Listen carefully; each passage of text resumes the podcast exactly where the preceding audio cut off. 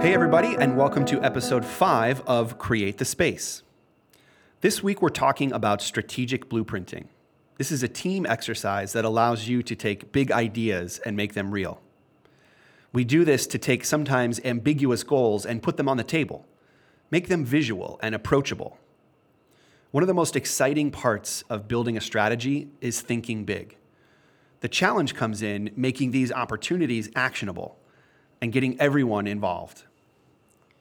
At some point in our career, we've all played a part in the corporate and department strategy.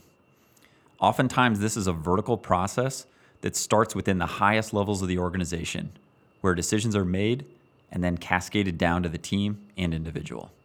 We've all been there.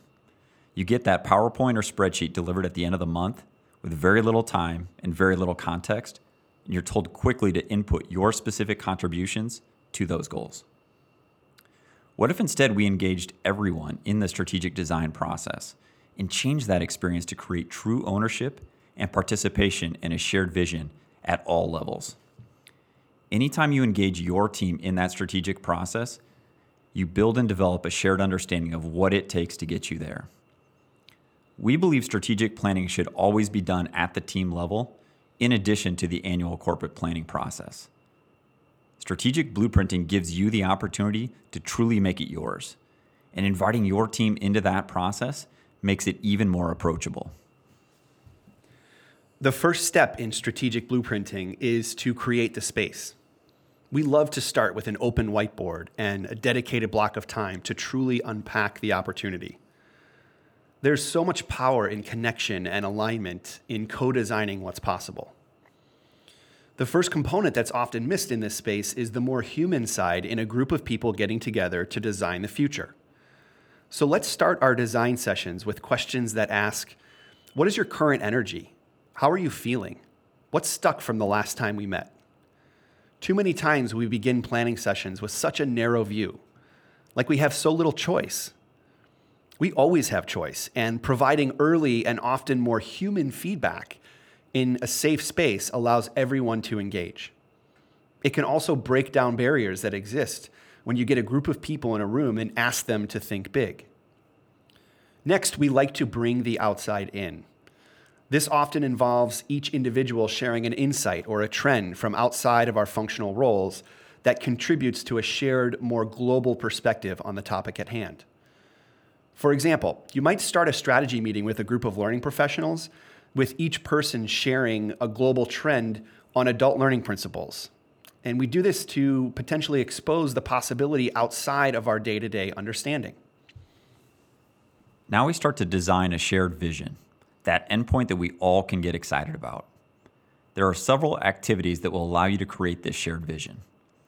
This typically involves defining what success looks like, whether that success is a strategic project or even three to five years down the road. After setting that vision, we decide on several strategic imperatives. These are the short term goals that are necessary in order to achieve that vision. Here's where we get a little bit more tactical, as each team member can start to see their personal contributions to that shared vision. It's in these strategic imperatives that we start to build those project plans and set specific key milestones that will hold us all accountable. Although the vision and strategic imperatives are those major components to the strategic blueprint, there are also several other aspects that we may want to consider, such as operating norms and your pull through. These are great concepts, and they're also concepts we'll cover in future episodes as they really deserve their own attention.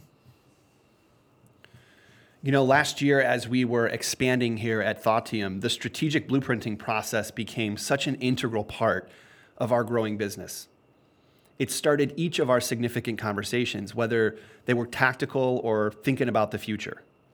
We had a vision, strategic imperatives, and specific milestones that would get us to our ultimate goal of our new shared practice. Creating the space for your entire team to engage in this work is super critical because it adds accountability and ownership to even our highest level goals. The strategic blueprinting process should also result in a single visual artifact that you can use to communicate this strategy internally and also refer to it as you work the plan. Making strategy tangible and visual is so important to making it actually happen. We designed this short podcast, Create the Space, for this exact reason to offer depth in spaces that are valuable to you. Each week, we'll create the space for strategic thinking, the builder's mentality, and putting new ideas on the table to try with your team. Let's get started.